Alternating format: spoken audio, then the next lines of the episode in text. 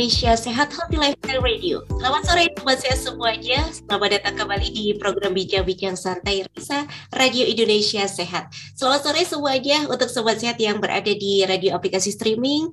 Tak lupa juga selamat sore untuk Anda yang berada di website kami di radioindonesiasehat.com dan untuk sobat sehat yang sore hari ini sudah mantengin di link Zoom-nya Raisa Radio. Sobat sehat, semoga kabar Anda di hari ini edisi hari Kamis 28 Juli 2022.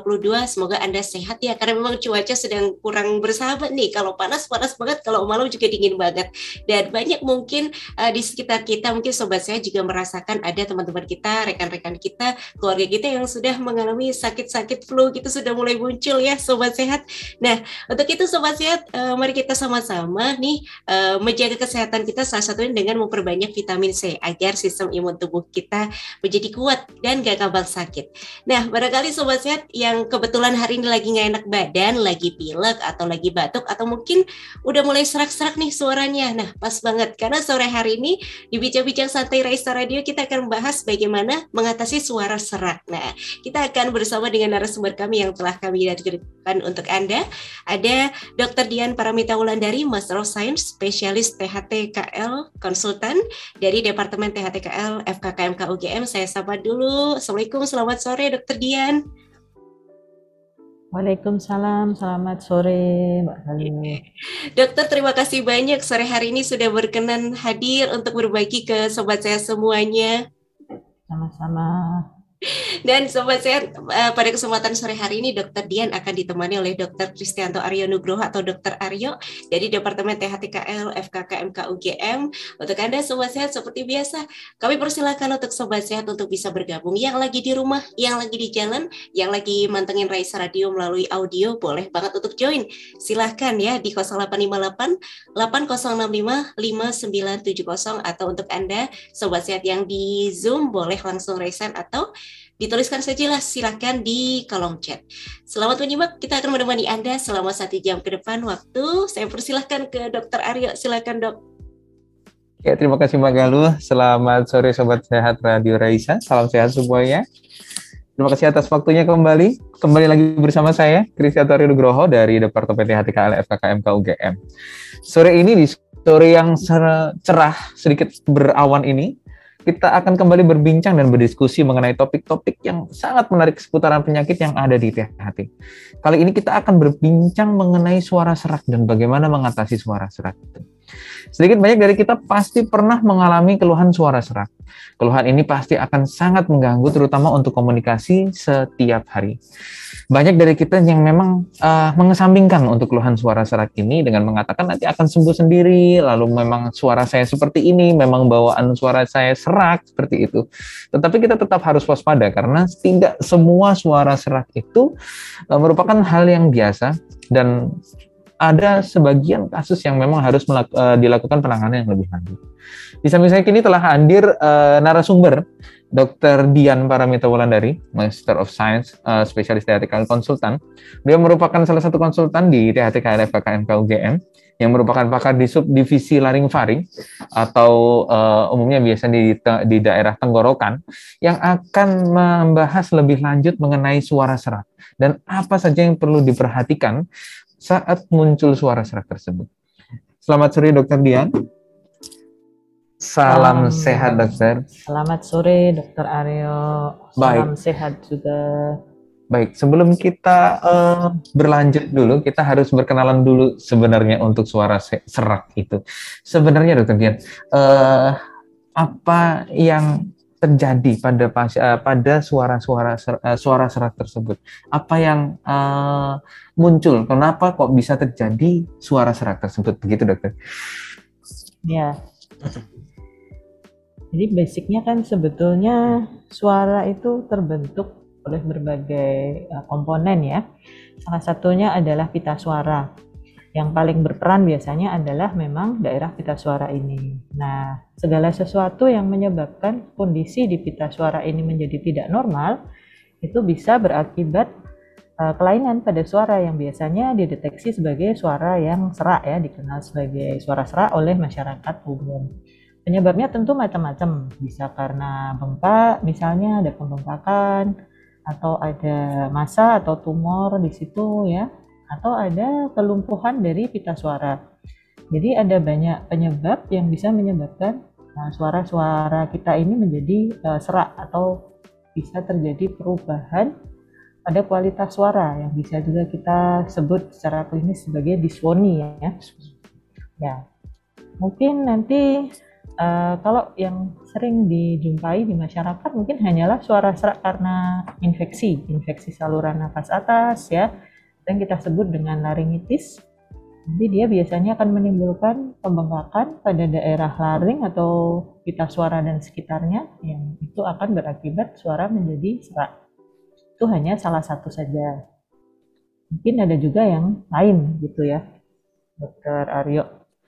Baik, memang uh, kalau pada pasien-pasien suara serak memang uh, kita kebanyakan apalagi dengan musim-musim seperti ini yang tidak menentu ketika malam seperti yang dikatakan Mbak Galuh tadi uh, ketika malam dingin sekali lalu uh, pagi uh, siangnya kita merasakan sangat panas seperti itu mungkin uh, bisa uh, bisa menimbulkan keluhan seperti suara serak seperti itu dan biasanya disertai juga dengan uh, tenggorokan terasa mengganjal seperti itu gitu kan. Ya, bisa saja juga karena pengaruh suhu ya. Karena pengaruh suhu mungkin ada semacam iritasi pada saluran nafas yang berakibat bisa atau tidak bisa juga, tidak selalu ya, artinya tidak selalu timbul kelainan pada pita suara. Dan mungkin pada beberapa orang yang sensitif seperti orang dengan alergi itu bisa mengakibatkan peradangan yang akibat uh, pembengkakan pada daerah di sekitar laring. Nah, ini bisa menimbulkan suara serak juga. Baik, uh, memang kalau untuk suara serak uh, memang sangat uh, mengganggu sekali ya dokter. Memang uh, terutama untuk uh, komunikasi sehari-hari seperti itu. Tetapi biasanya apa yang perlu diperhatikan dokter? Karena uh, ada beberapa orang yang seperti dia uh, uh, mengajar seperti itu. Terus uh, guru presentator apakah profesi mungkin ya? Iya hmm. betul mungkin seperti itu dokter. Ya, apakah ada, ada yang perlu diperhatikan begitu dokter? Ya ada ada yang memang perlu diperhatikan. Karena uh, suara serak ini ada yang penyebabnya hmm. hanya uh, cukup ringan saja atau tidak perlu kita takutkan ya. Misalnya seperti tadi yang saya sebutkan adanya infeksi saluran napas atas itu sering disertai uh, suara serak ya tapi ada juga yang perlu kita waspadai, seperti misalnya infeksi pada tuberkulosis ya atau flek yang mungkin dikenal masyarakat umum sebagai flek. Ini perlu kita waspadai pada suara serak yang berlangsung cukup lama, biasanya lebih dari dua minggu. Nah, kalau sudah lebih dari dua minggu itu kita harus waspada. Nah, biasanya tidak hanya sekedar peradangan yang akut pada saluran napas, tapi mungkin ada infeksi seperti TB atau bisa jadi uh, keganasan. Nah, pada kasus-kasus seperti ini tentunya penanganannya akan berbeda dan membutuhkan tata laksana yang lebih spesifik. Ini yang perlu kita waspadai. Baik, begitu sobat sehat. Jadi uh, memang kalau untuk uh, yang harus kita perhatikan adalah selain dari profesi-profesi uh, kita, apakah kita sering menggunakan uh, menggunakan suara kita atau tidak, kita uh, otomatis uh, dia akan semakin uh, sering menjadi meningkatkan resiko terjadinya peradangan seperti itu. Lalu kita juga harus memperhatikan juga uh, untuk onset atau munculnya munculnya keluhan keluhan-keluhan sudah berapa lama keluhan tersebut begitu. Ya, profesi-profesi uh, tertentu memang uh, bisa prone atau rentan terhadap timbulnya gangguan di pita suara karena memang Ya, pita suara ini kan juga adalah otot ya, ada organ juga yang sama seperti organ-organ kita yang lain. Kalau dia bekerja terlalu diforsir, dia akan mengalami gangguan. Bagaimana kalau misalnya kita sering menggunakan suara untuk kegiatan kita sehari-hari, misalnya penyanyi, guru, MC misalnya. Atau bisa juga profesi-profesi seperti tentara yang kebetulan harus menggunakan suara hmm. suara keras untuk baris berbaris misalnya.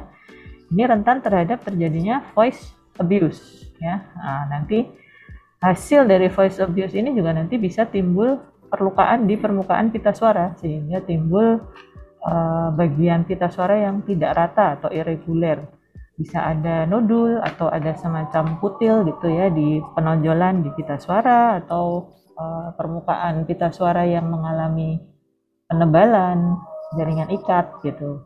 atau bahkan terjadi kista. Nah, ini bisa mengakibatkan gangguan suara karena adanya overuse dari uh, daerah plika vokalis atau pita suara.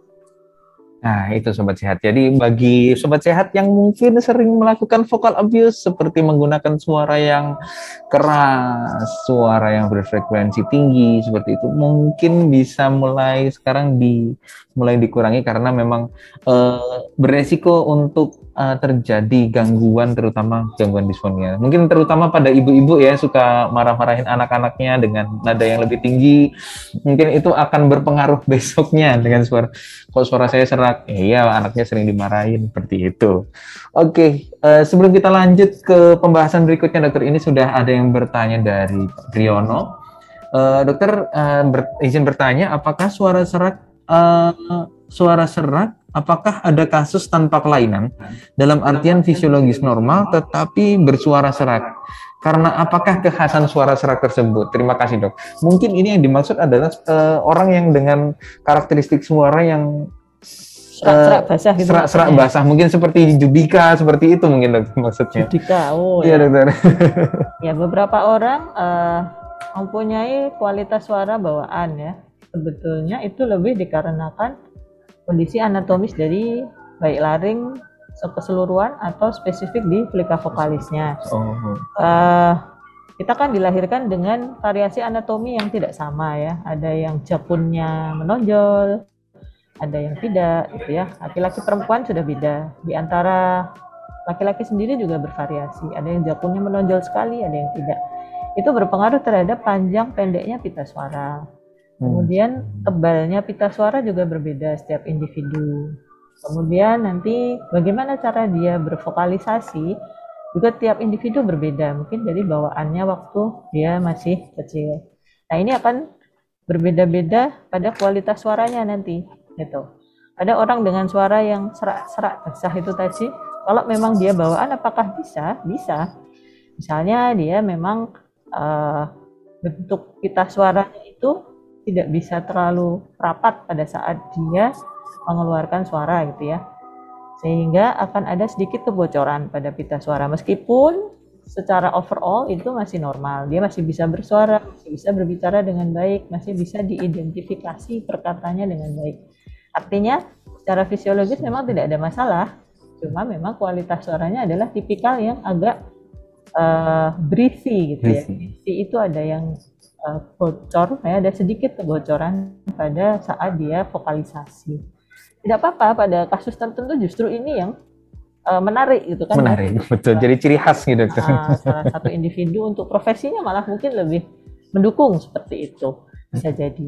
Selama dia tidak ada gangguan dalam uh, kehidupan sehari-hari gitu. Karena kemampuan untuk merekatkan pita suara ini nanti juga berpengaruh pada proses menelan. Jadi kalau dia ada gangguan pada saat hmm. menelan, bahkan mengejan ya. Jadi kalau dia nggak bisa nutup dengan sempurna itu nanti akan ada ya, gangguan menelan, ada gangguan mengejan. Nah itu yang lebih berbahaya.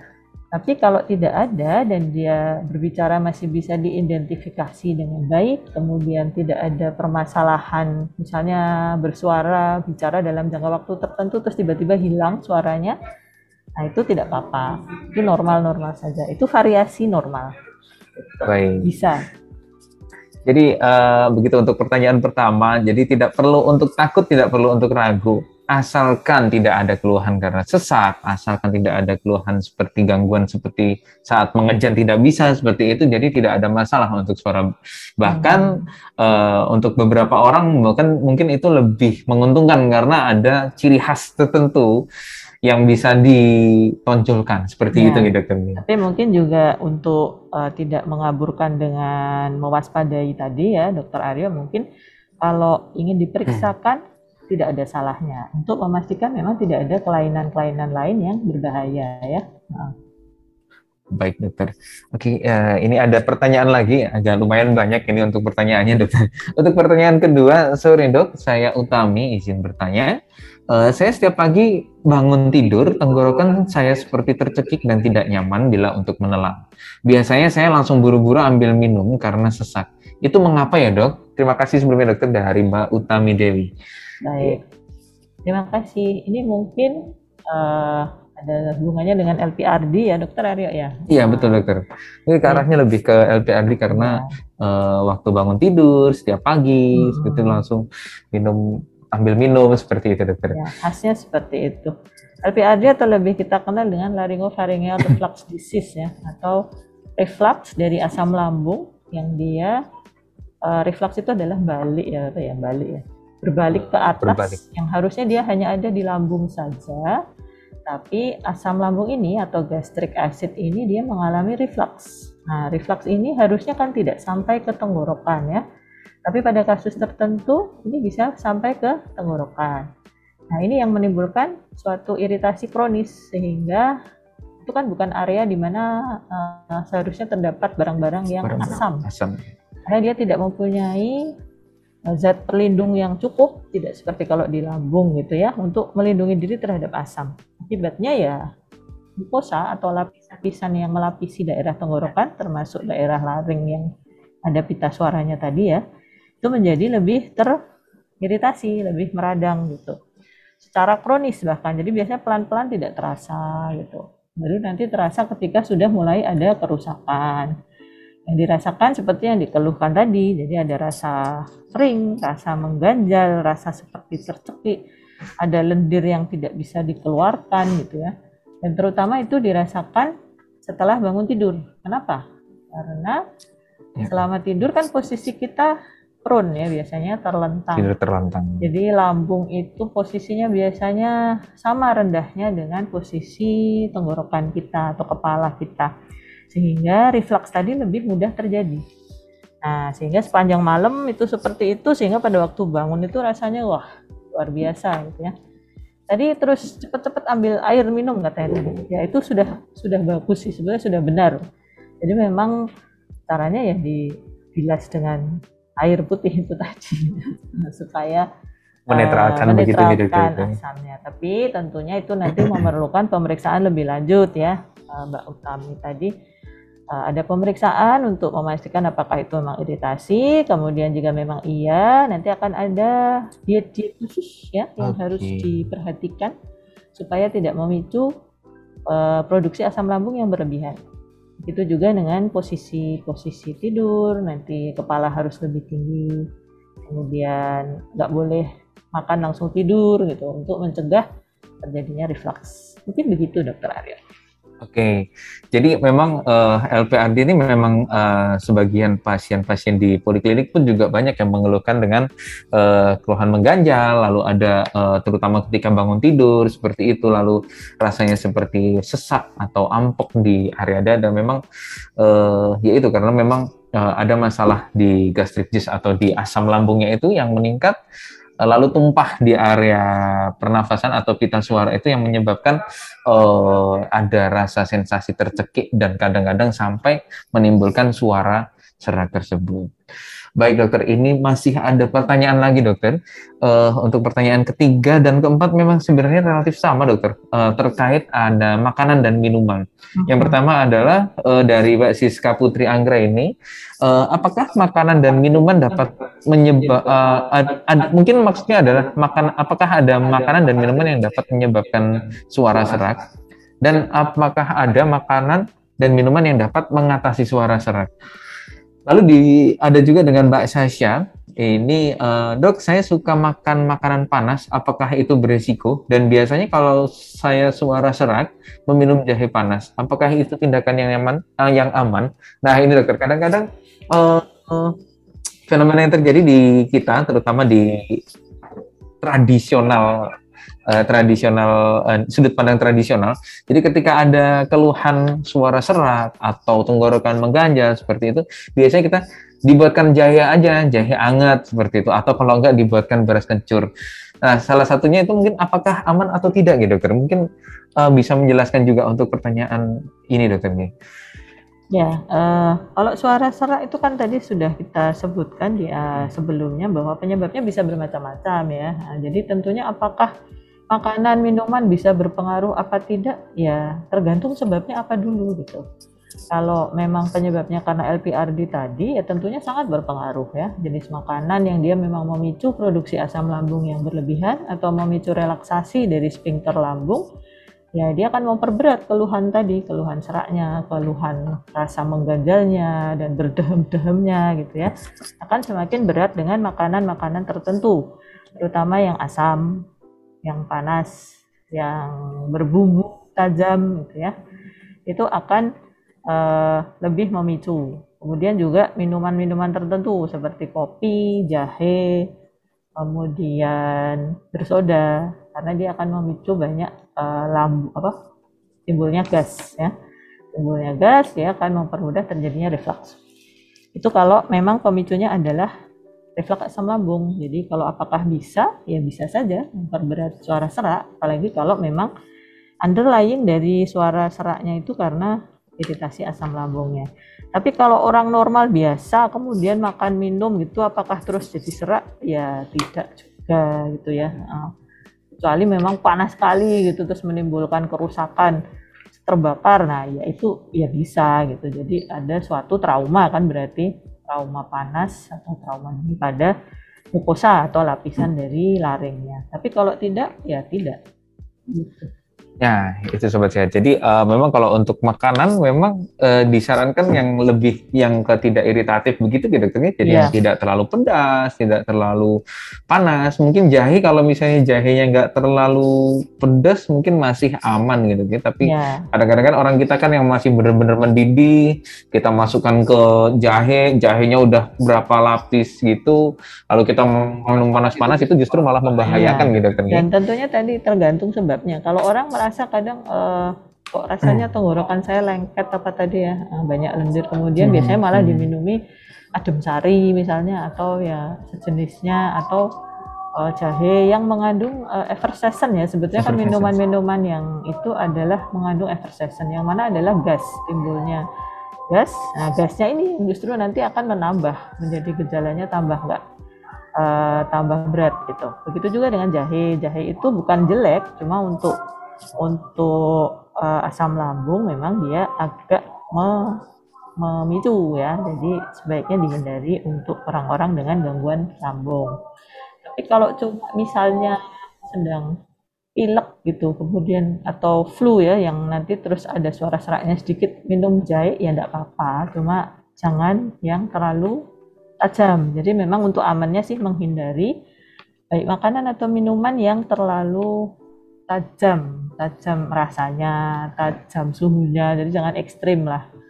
Ekstrim panas, ekstrim dingin, ekstrim asam gitu ya. Nah. Nah, itu sobat sehat. Jadi tidak dilarang sebenarnya silakan aja untuk minum jahe, tetapi ya itu dengan uh, mungkin uh, derajatnya nggak terlalu pekat, lalu tidak terlalu panas juga sehingga saat memasuki ke tenggorokan uh, itu tidak akan sangat mengiritatif seperti itu. Otomatis juga uh, makanan yang terlalu pedas, nah fenomena-fenomena seperti yang kemarin jadi seperti terlalu pedas, terlalu iritatif itu mungkin juga bisa menyebabkan suara serak atau ketika ada suara sudah ada suara serak diberikan makan seperti itu akan semakin membuat semakin bertambah keluhan gitu. Baik, ini ada pertanyaan lagi. Uh, izin dokter, bagaimana untuk penanganan dini sebelum ke dokter bila radang tenggorokan membuat serak bagi penderita dan keluarga? Nah ini dokter, uh, jadi kapan kita mulai uh, periksa ke dokter? Kapan kita cukup dengan uh, mungkin minum air putih saja seperti itu dokter? Karena memang kadang-kadang uh, masyarakat masyarakat itu memang uh, masa harus dikit-dikit dokter, masa harus dikit-dikit dokter seperti itu. Mungkin uh, kapan kita bisa mulai untuk periksa ke dokter, terutama ke dokter THT begitu ya dokter Ji? Ya. ya. Uh, kalau memang karena didahului batuk pilek sih biasanya tidak perlu hmm. lalu segera ya, kecuali memang mengganggu sekali, misalnya profesinya penyanyi itu suaranya hilang gitu. Ini sering juga akan terjadi gitu ya. Beberapa orang yang memang profesinya sangat sangat penting untuk bersuara itu ada yang baru sehari terus langsung datang ke tempat saya ya ada tapi e, kalau memang tidak mengganggu sekali ya tidak perlu terutama kalau sampai suara tidak keluar atau sesak napas mulai sesak napas itu periksa saja sebaiknya kemudian uh, penanganan dininya bagaimana kalau tidak terlalu berat? Sebetulnya paling gampang adalah voice vocal hygiene ya. Vocal hygiene itu nomor hygiene. satu voice rest dulu. Istirahat suara itu yang paling gampang. Jadi dengan beristirahat, suaranya kita tidak berbicara, tidak bersuara, itu kita akan mengistirahatkan pita suara kita. Itu sudah banyak membantu. Voice rest, nah, kemudian vocal hygiene. Vocal, vocal hygiene mungkin uh, ada banyak ya bisa melembabkan daerah laring. Jadi artinya harus sering minum. Sering hidrasi begitu ya. air putih. Hmm. Ya, terus uh, suhu diusahakan tidak terlalu panas dan tidak terlalu dingin. Kemudian uh, menghindari AC atau tempat yang kering sehingga selalu lembab daerah di saluran napasnya gitu. Nah, itu sobat sehat. Jadi uh, memang uh, kalau untuk penanganan awal maksudnya kita nggak nggak langsung atau misalnya tempatnya memang terlalu jauh dengan dokter seperti itu atau misalnya kita mau second opinion ah ntar dulu nanti aja ke dokternya gitu. Mungkin bisa dengan pilihan vocal hygiene seperti itu. Jadi uh, minum yang cukup dengan suhu yang tidak terlalu uh, dingin dan tidak terlalu panas lalu tidak uh, air putih lebih baik karena lebih netral, lalu tidak menggunakan suara yang berlebihan, apalagi saat serak begitu ya dokter. Jadi ya. supaya mengistirahatkan si otot-otot pita suara begitu ya dokter. Betul sekali dokter. Oke, okay, uh, kita tadi sudah bincang-bincang masalah uh, makanan dan minuman, kemudian uh, kapan kita harus ke dokter seperti itu. Uh, lalu kita uh, akan berlanjut lagi, memang kadang-kadang uh, orang itu kalau ke dokter DHT, ter THT terutama, itu uh, agak takut-takut begitu dokter. Mungkin uh, ada gambaran sedikit begitu dokter. Uh, kalau misalnya pada pasien-pasien yang di uh, dengan keluhan suara serak terutama, uh, diperiksanya itu seperti apa dokter? Karena kadang-kadang orang itu sudah takut duluan. Aduh ke dokter THT, alatnya aja kita lihat kadang-kadang udah aneh-aneh seperti itu itu. Nah, uh, apakah yang mungkin bisa dilakukan di poli THT? Jadi apa aja yang mungkin bisa diperiksa di poli THT tersebut dokter? Jadi untuk mengevaluasi suara serak pasien itu dokter. Ya, pertama tentunya kita periksa pemeriksaan THT dasar ya dari semuanya. Meskipun yang sakit atau yang ada keluhan mungkin hanya uh, suaranya saja, tapi tetap kita harus periksa semuanya dari hidung ya, tenggorokan, telinga semua. Karena itu bisa jadi ada hubungannya. Ya, jarang suara serak berdiri sendiri kecuali memang hanya dari misalnya voice abuse tadi ya. Jadi tetap kita periksa. Kalau untuk kita suara sendiri, memeriksanya memang ada beberapa cara ya, dari yang sederhana. Kita tanya dulu tentunya ya, kalau bisa pasiennya atau uh, keluarga atau temannya yang tahu bisa kita anamnesis terlebih dahulu atau kita tanya kejadiannya bagaimana, berapa lama keluhannya, apa yang mendahului, apakah ada sakit-sakit sebelumnya? Dan seterusnya.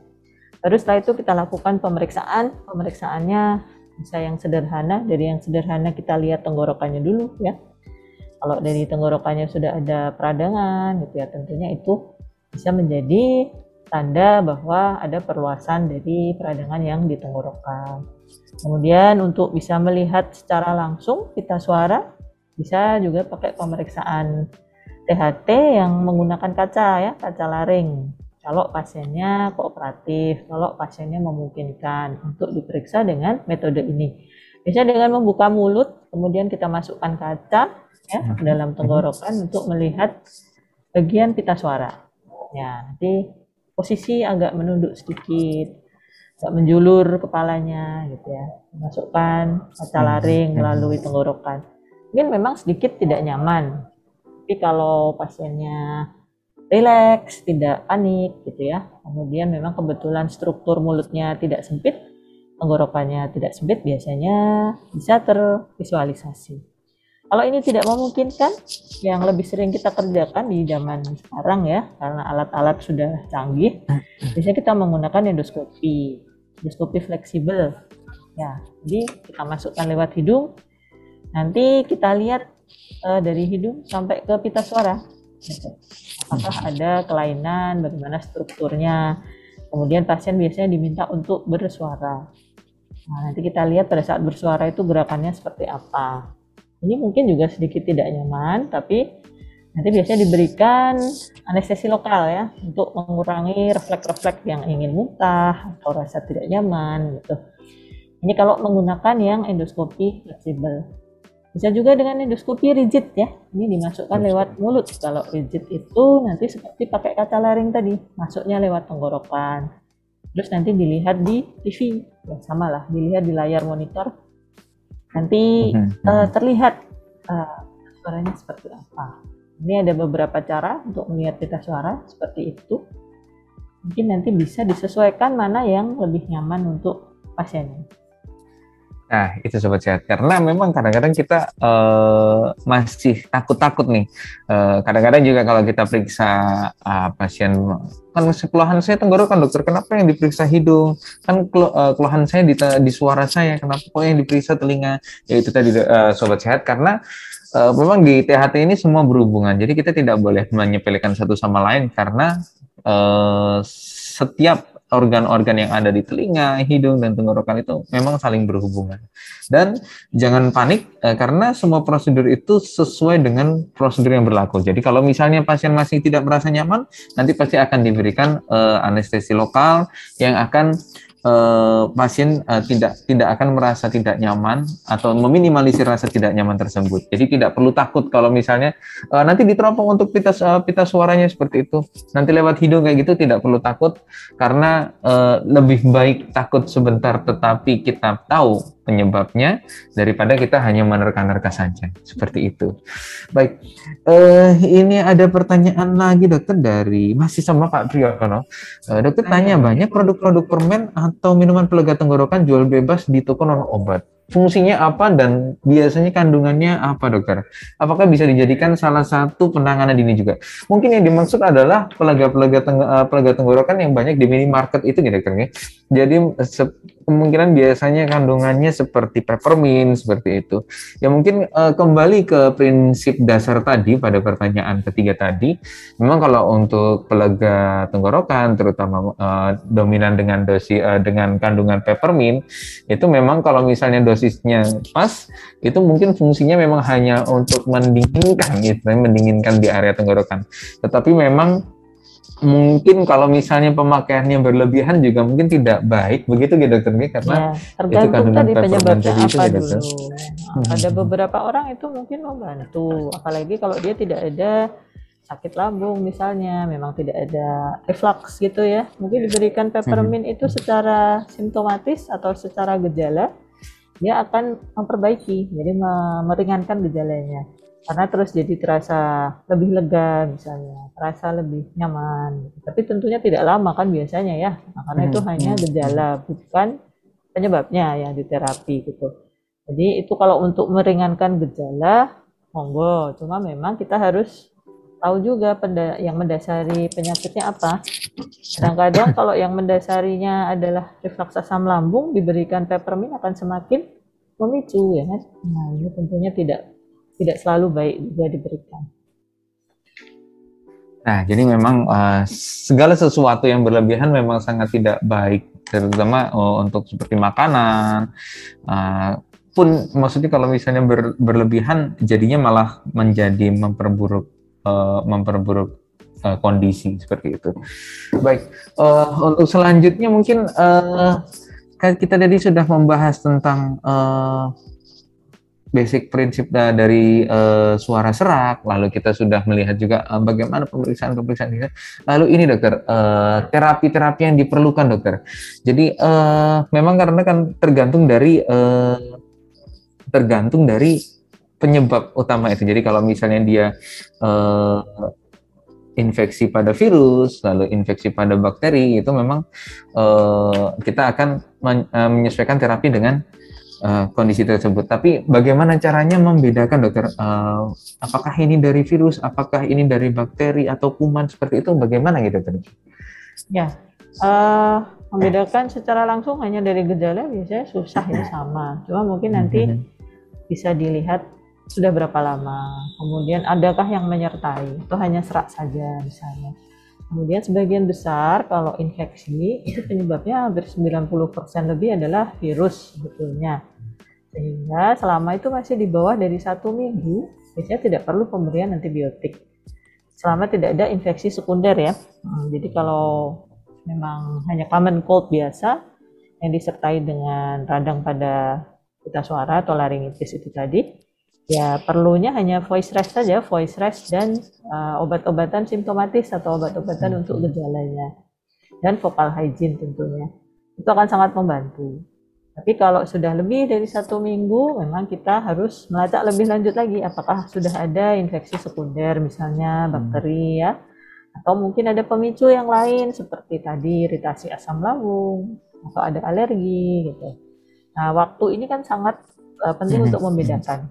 Kalau memang sudah lama, ada kemungkinan bukan infeksi biasa. Ini yang perlu kita waspadai perlu diperiksakan saja supaya tahu apakah itu keganasan, apakah uh, nodul di pita suara atau yang lain. Gitu. Baik, uh, bicara tentang keganasan pada pita suara, memang uh, banyak uh, di di kita di Indonesia terutama uh, fenomena tentang merokok itu dokter. Uh, memang kalau pada pasien-pasien yang uh, merokok memang uh, ini gitu dokter, memang meningkatkan risiko untuk terjadinya uh, keganasan pada ya. pita suara begitu gitu dokter. Hmm.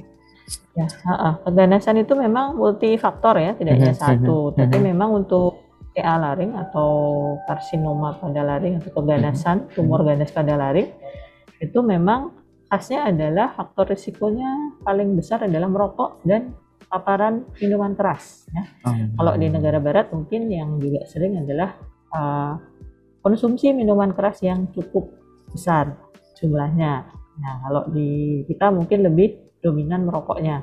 Hmm. Gitu. Tapi dua hal ini yang paling dominan menjadi faktor risiko pada keganasan di daerah laring. Hmm. Sehingga memang kalau ini dihindari ya sebetulnya sebagian besar dari faktor risikonya sudah kita hindari. Baik, begitu sobat sehat. Jadi kalau misalnya kita uh, menemukan suara serak lalu uh, sudah keluhannya sudah lama, kita tetap waspada tetapi jangan panik.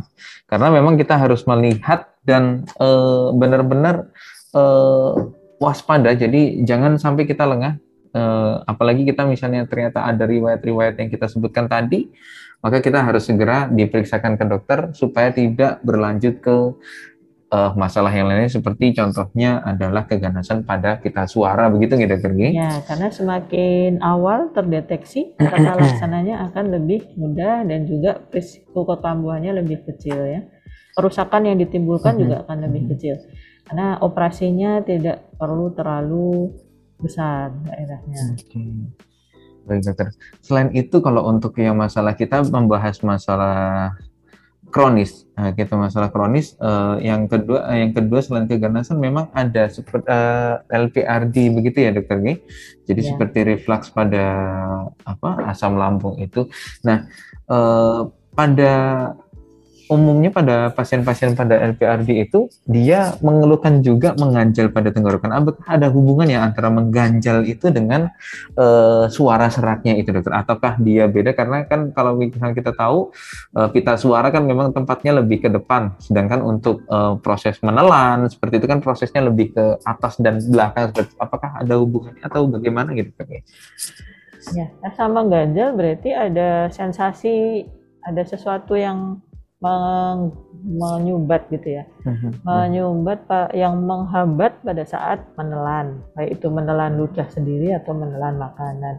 Ya berarti biasanya ada sesuatu di daerah yang dekat dengan muara eh muara di dekat pintu masuk, pintu masuk. menelan. Hmm. Ya. Ini yang paling sering untuk penderita LPRD itu adalah adanya penebalan pada tonsila lingualis atau di dasar belakang lidah ya bagian lidah paling belakang hmm. itu menebal atau membesar sehingga hmm. menimbulkan rasa mengganjal itu yang paling sering rasa mengganjal atau sulit menelan bisa juga diakibatkan kalau aritenoid atau bagian hmm. paling belakang dari pita uh, area laring ya yang dekat dengan pita suara yang di dekat dengan pintu masuk lambung itu mengalami pembengkakan. Ini juga bisa mengakibatkan keluhan rasa sulit untuk menelan atau mengganjal karena kan dia menelan itu harus melewati ini kalau nanti ada pembengkakan di sini otomatis akan terasa sulit untuk menelan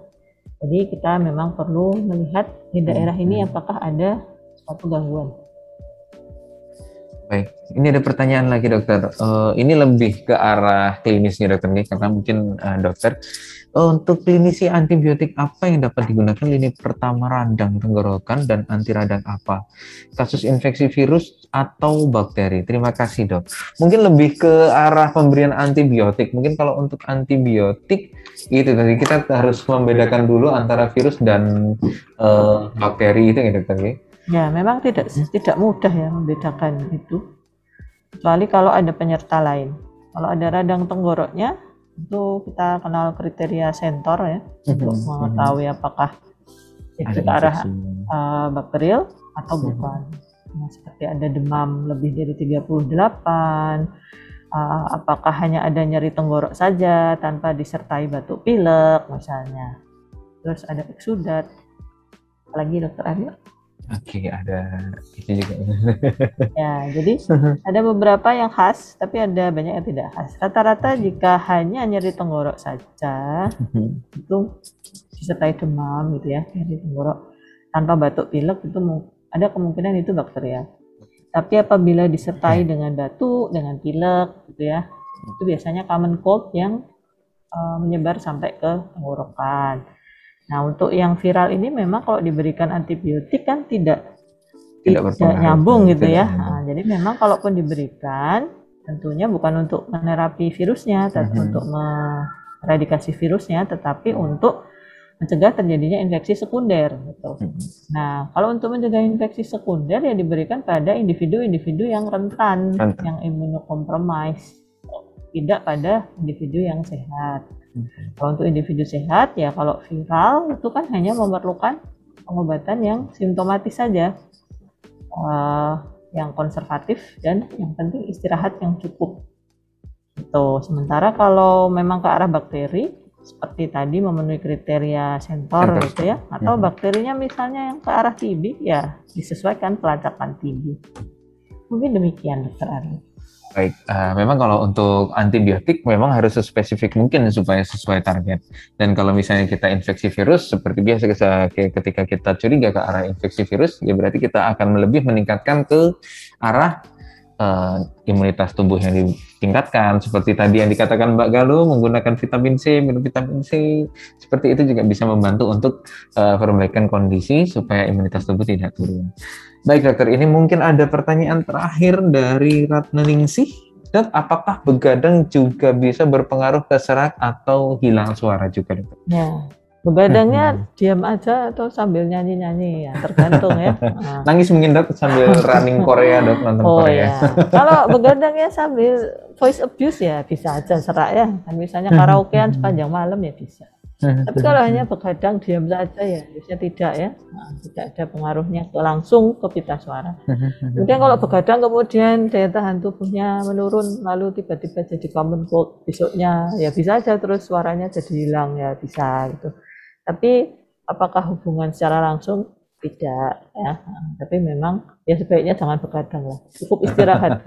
Karena bagaimanapun kalau kita kurang tidur ya daya tahan tubuh turun, nanti akan mudah terjadi uh, infeksi, ya, infeksi ya karena infeksi dari infeksi organisme dari... yang patologis. Nah itu, jadi untuk jawaban begadang apakah berpengaruh ke suara serak atau tidak, mungkin lebih ke daya tahan tubuh ya dok ya. Karena semakin kurang tidur, maka daya tahan tubuh turun, kemudian uh, mudah terinfeksi virus atau kuman, lalu dapat mempengaruhi di pita suara sehingga menyebabkan serak begitu ya dok. Yeah.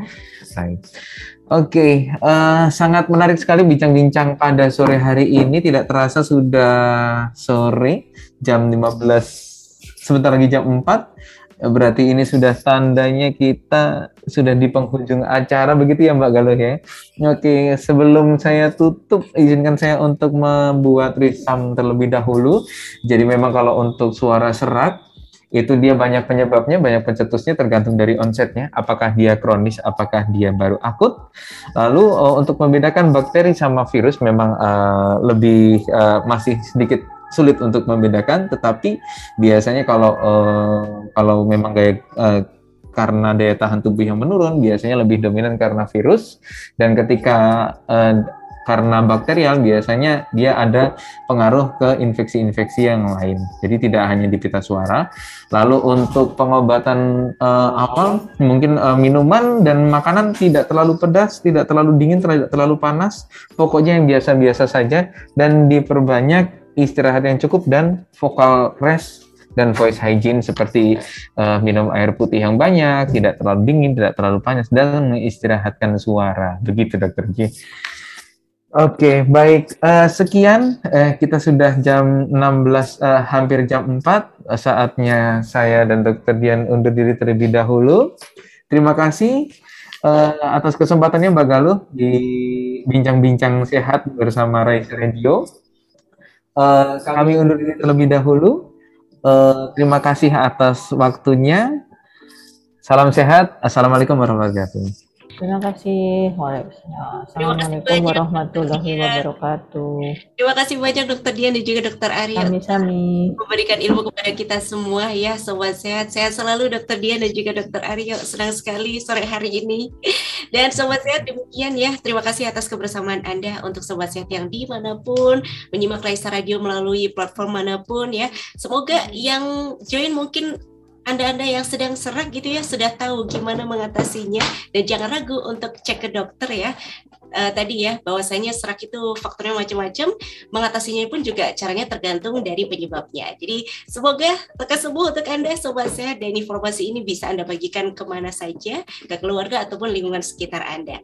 Dan untuk sobat sehat yang baru saja bergabung, pengen mendengarkan podcast-podcast lainnya seputar kesehatan dikemas dengan cara yang menarik di Raisa Radio bisa Anda nikmati di Spotify kami di Raisa Radio Radio Indonesia Sehat melalui platform Spotify. Dan terima kasih atas kebersamaan Anda, sobat sehat semuanya. Selalu sehat dan jangan lupa tadi pesan dari dokter dia dan juga dokter Adam perbanyak minum air putih ya dan juga istirahat yang cukup. Saya Galuh beserta dengan tim mohon pamit duduk diri. Mohon maaf apabila ada kesalahan pada saat acara berlangsung dan nantikan jangan lupa follow Instagram kami di @raisa radio game. Terima kasih banyak. Wassalamualaikum warahmatullahi wabarakatuh.